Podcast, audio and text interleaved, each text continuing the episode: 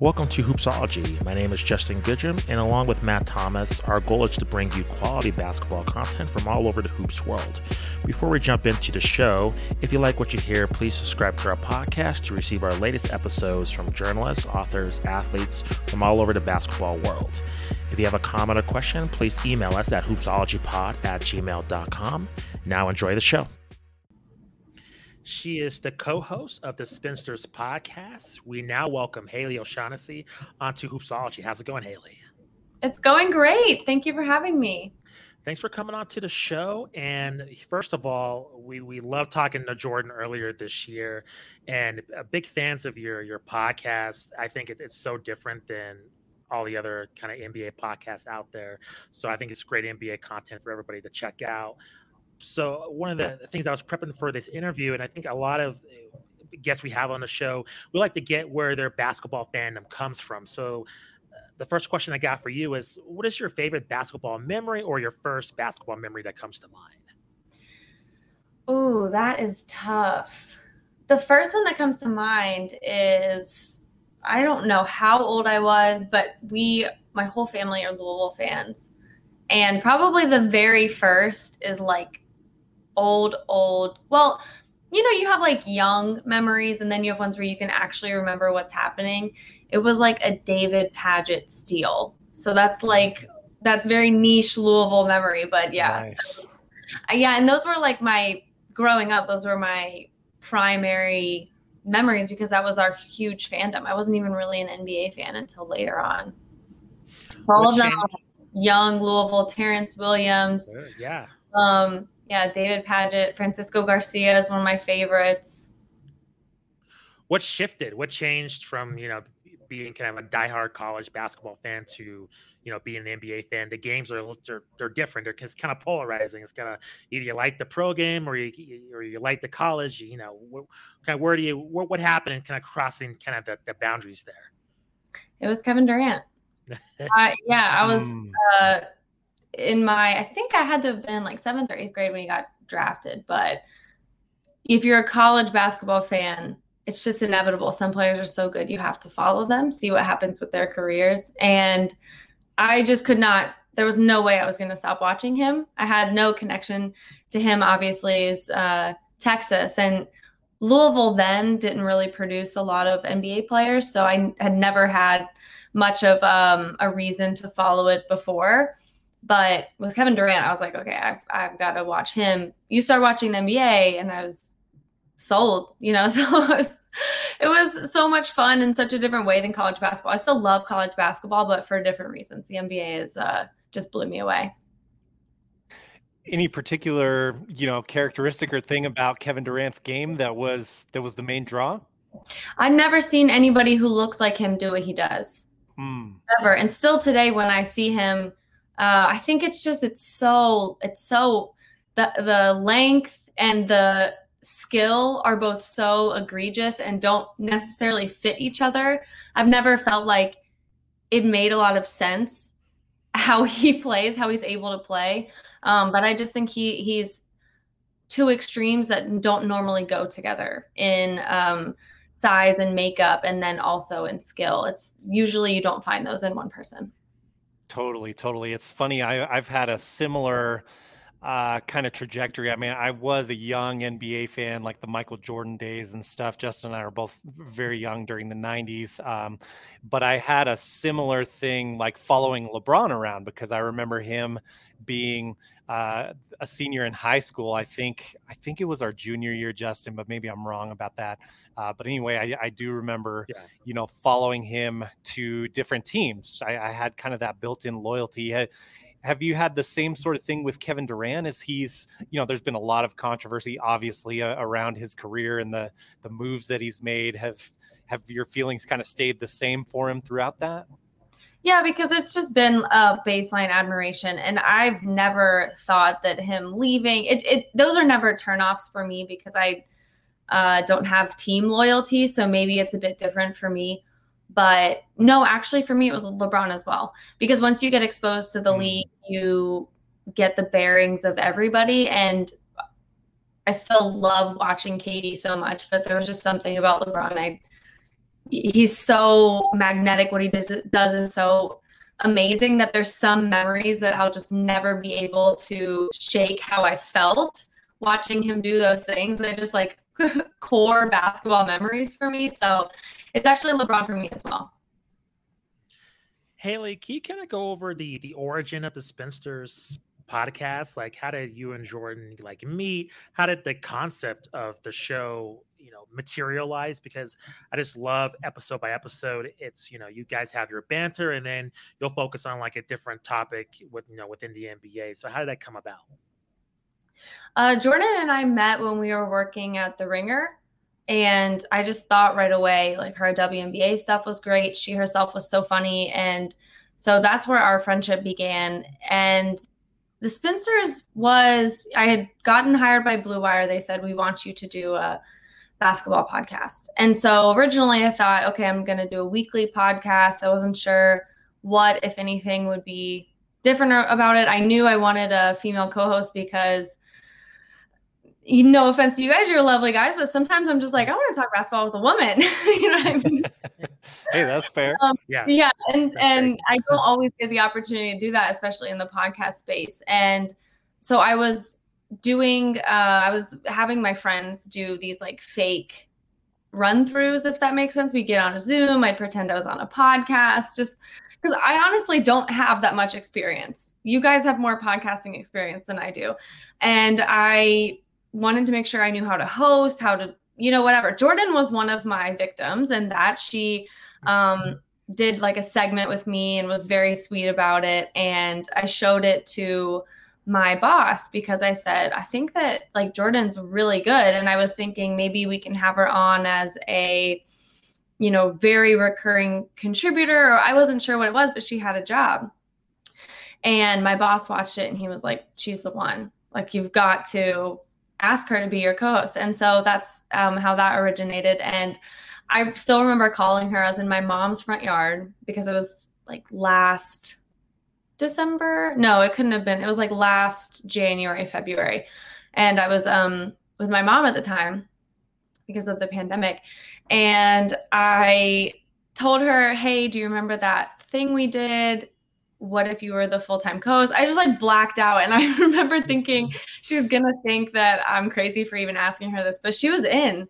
Um, and that's actually that's jordan. Like if you ask her to do something she's down to do it. She's so energetic and she's like a yes man and she's i mean she just did three by three um, for right. fiba. She did the announcing.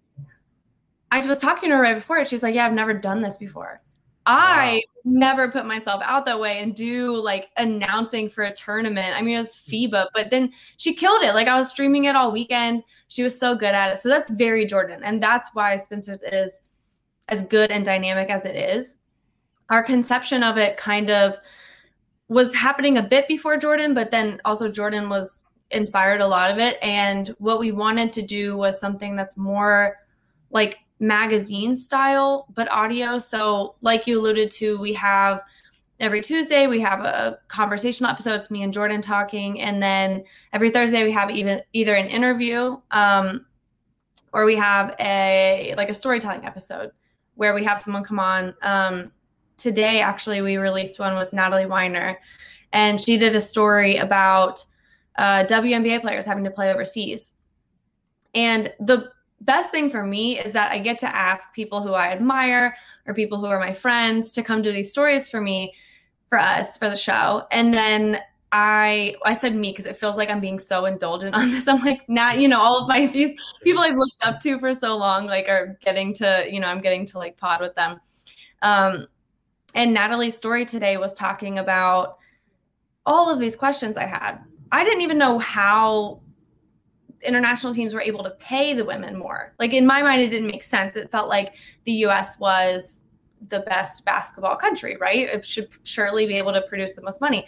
So she went into that. She went into um, what's the W doing to to stop it? Is it all uh, take and no give? You know, how's this impacting players' health? How's it impacting the product in the W? So right now, this is like us living out our dream I'm hoping we only get to do crazier stories and more ambitious stuff. And we have a lot of things planned. But yeah, the origins are, it's wild looking back on it now. We started the show in March because it's everything I wanted it to be. you know, I have a great co-host. I have Jordan. We have so much fun. I get to interview people, and we also get to do storytelling, which is was my favorite part. Um, you know, of being a writer, of course, is doing storytelling. So that's yeah. I mean, it's the origin story, but it's also really manifested very well. So I'm I'm really happy right now. what is your vibe heading into this season? in terms of you, you mentioned starting the podcast in March or with the NBA, you know, we're still dealing with like no fans now, you know, we're dealing with like a vaccine controversy. Fans are fully back. Uh, we have this whole Ben Simmons drama. You know, we have you know just six Hall of Famers on the Lakers. All what's going on with the Nets. What's kind of your vibe going into this season? I've heard kind of both ways. Massive excitement, kind of massive dread in terms of like this season, the foregone conclusion. The Nets and the Lakers are going to be in the finals. Kind of where's your vibe heading into the season a couple of weeks away? I don't think things are so certain. Um, usually in any other season, let's go pre-pandemic, if we these were the rosters and it was just copy and paste and there was nothing else going on, I think yeah, it would be Nets. I'm not so sure about the Lakers. I want to say I am sure about the Lakers, but I'm not because it's there's still there it's the same, you know, two of their best players are still incredibly injury prone and one of them is a year older. I mean, they're both a year older, but everyone gets a year older. But one of them, it really matters. Um, of course, Matt, you're we're not going to talk about it because we love him. But yeah, he's older, and you know, it's it's kind of like Chris Paul. I'm just waiting for the year where he really slows down. Chris Paul blew me away this last year. LeBron really has never had that dip, except for recently. I think that the same exhaustion that faced players last year is going to face them this year. I'm not sure actually what the testing protocol is. I'm sure they're still testing even the vaccinated players, but I'm not sure how often. That was a huge thing last year. I don't think a lot of people realize where all the exhaustion came from, but their schedules were condensed so they could finish on time. They were flying all across the country. Um, more like erratically than they had before. And they were also having to get up really early to get um, a COVID test every morning. And so let's say that you get in from, you know, the game is over at 10 and you go back to your hotel room and you get there at 10:30 and then you have to do your stretches or whatever maybe that comes before i've heard stories from players where it's like they get back at midnight the next morning you have to get up and get tested so I think some of that will still carry over this year. And then the X factor, maybe the X factor is not the right word because it's just the thing that could potentially go wrong instead of potentially going right. Is I truly think health, and that includes vaccinated players. And maybe it's not a, a matter of them being infected or not, but rather them being allowed to play in their arena and their state or not. Yeah, I think it's it's interesting and yet so relatable in ways that we don't often get to relate to these professional athletes because I think I think all of us have that sort of COVID fatigue and, and that's you know regardless on everyone's different opinions on, on things that are going on with this. Uh, so it's to me interesting to see this play out in you know an entertainment industry that we're all watching and and commenting on. Um, and, and I think, you know, case in point is like NBA Media Day. I think this, it, it almost felt to me like this all came to a head where this was kind of the NBA media's chance to comment on some of these things that were going on. And, and obviously, it's a main story. Everyone's concerned about the health and well being of the league and having a season, et cetera.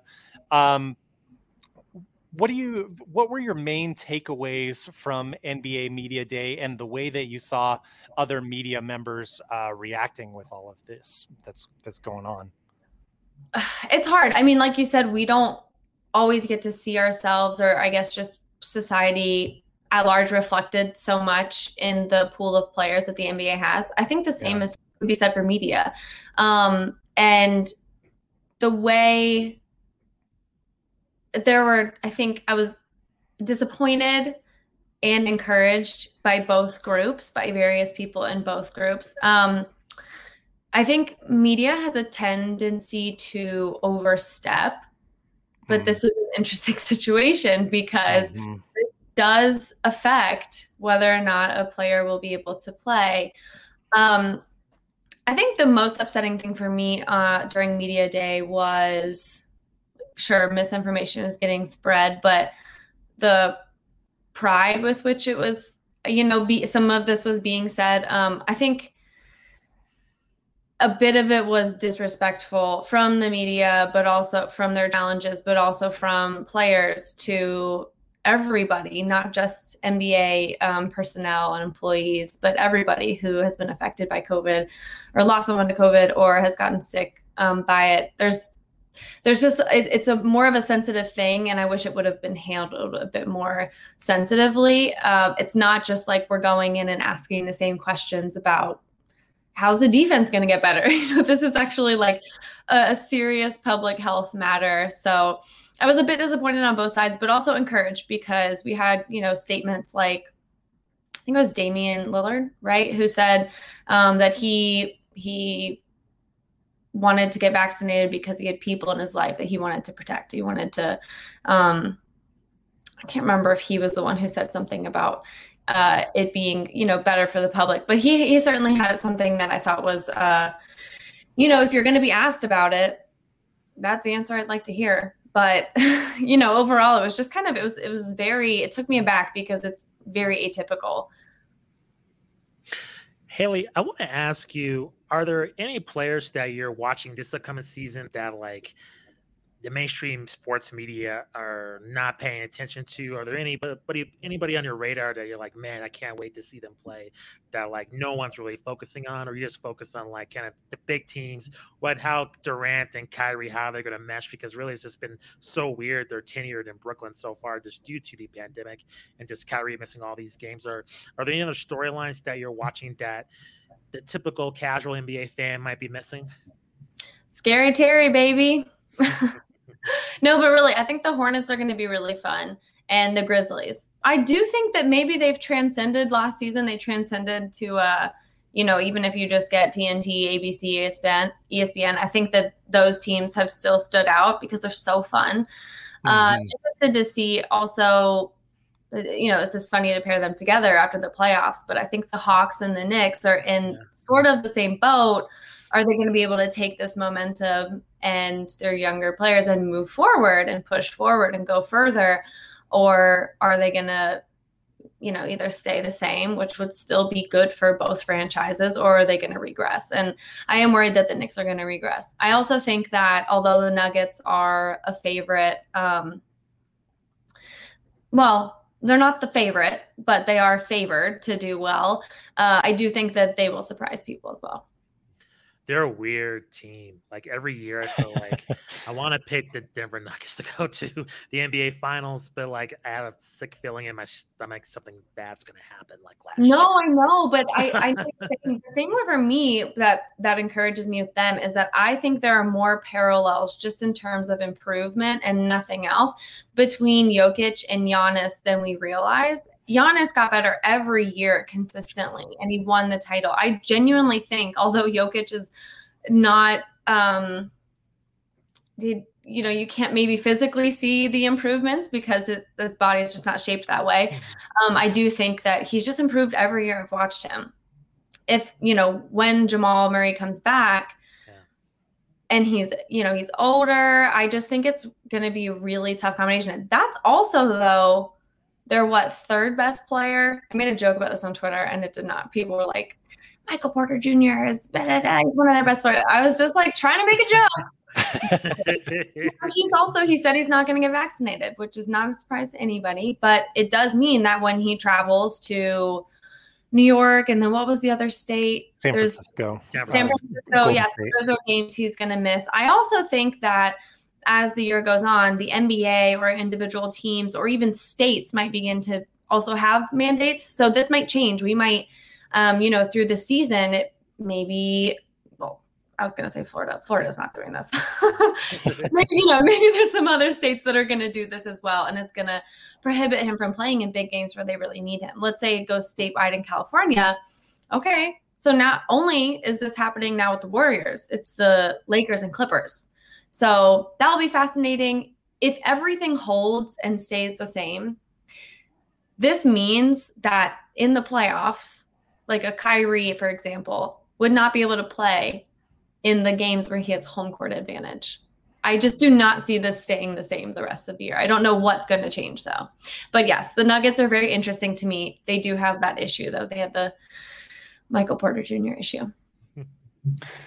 What's your feel on uh, another kind of polarizing team, the Utah Jazz? Um, I kind of chided them a little bit in being a, uh, a cute one seed, and and yes, that was intentional. Um, and then, you know, unfortunately, I mean, I don't root against any team really. I, am a lover, not a hater. I, I want to see everyone do well, but there's only one champion at the end of the year, of course. Um, do you think the Jazz are are on their way down? I mean, it's it's interesting. You have a different mix of players now, but you also have Donovan Mitchell on the on the rise, still a very young, very awesome, talented, capable player from Louisville. Um, what's your feel for that team and where they're going? Well, if they if they do any better, it means that he's taken an enormous personal leap because I think right now, just the way the team is structured um, with Rudy and let's say Donovan stays the same, I think it's gone as far as it can go, hmm.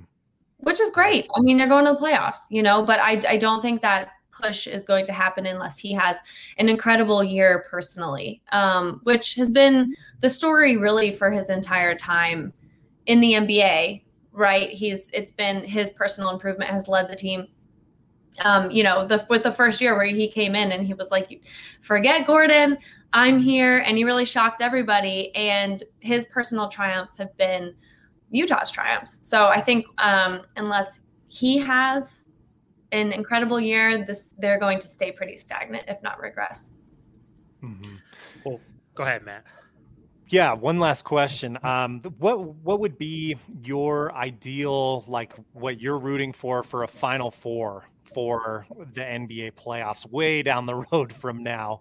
What do you think would be best? Um, the, you can take this any way you want it. Um, what would you like to see for for a Final Four this year? I want the Nuggets in there, and I think the Lakers as well because there's a lot of interesting matchups. You have to say the Nets. Like I said earlier, ne- you never want to miss a chance to see KD in the playoffs. It was good last year, even limping through the that's finish true. line. Mm-hmm. I mean, he's incredible. I'm. Th- that's the thing is, every time he has a great game, it's you know because he has caused a lot of controversy in his career, warranted or not. Um, there's a lot of people who don't like him, and every time he has one of those games on Twitter, it's always it the the narrative's the same. It's like, well, you guys can't say anything. There's nothing you can say about this guy. um, so I would not want to miss him in the playoffs. And I really enjoyed watching the Bucks last year. I think the Bucks are a fun team to watch. I like watching Giannis do well. I think he's just a nice person to root for. Um, but if we're going larger playoffs, I really like. I think the Hornets are on to something special. I just hope they can build that momentum. This has nothing to do with the Final Four because they're not. They're not going that far. I don't think so. Um, but yeah, the Hornets. I'm trying to think on the West who I'd really want to see do well. Well, actually, you know what? I, I want to see the Suns yeah. uh, continue and build on what they've already got. That's actually what I'm interested in as well. You asked about um, storylines earlier, Justin. Yeah. Where does Devin Booker take it from here? Yeah. Can he use what uh, Chris Paul has given him by being his wingman and elevate further? Because that's really changed his career, the trajectory of his career has been um, Chris Paul being there alongside him. So I'm interested to see how uh, Devin Booker grows. Haley, this has been awesome. Thank you for taking some time out of your Thursday to chat with us. Um, please let our viewers and listeners know where they can find you on social media, um, where they can find the Spinsters podcast, and anything else you have coming up uh, for the rest of the year as well. You can find Spinsters on Apple Podcasts or Spotify, wherever you get your podcasts. And we also have a Twitter account at SpinstersBW. And I'm on Twitter at Haley O something. Awesome. Thanks, Haley, for joining us. Really appreciate the chat. Thanks, Matt. Thanks, Justin.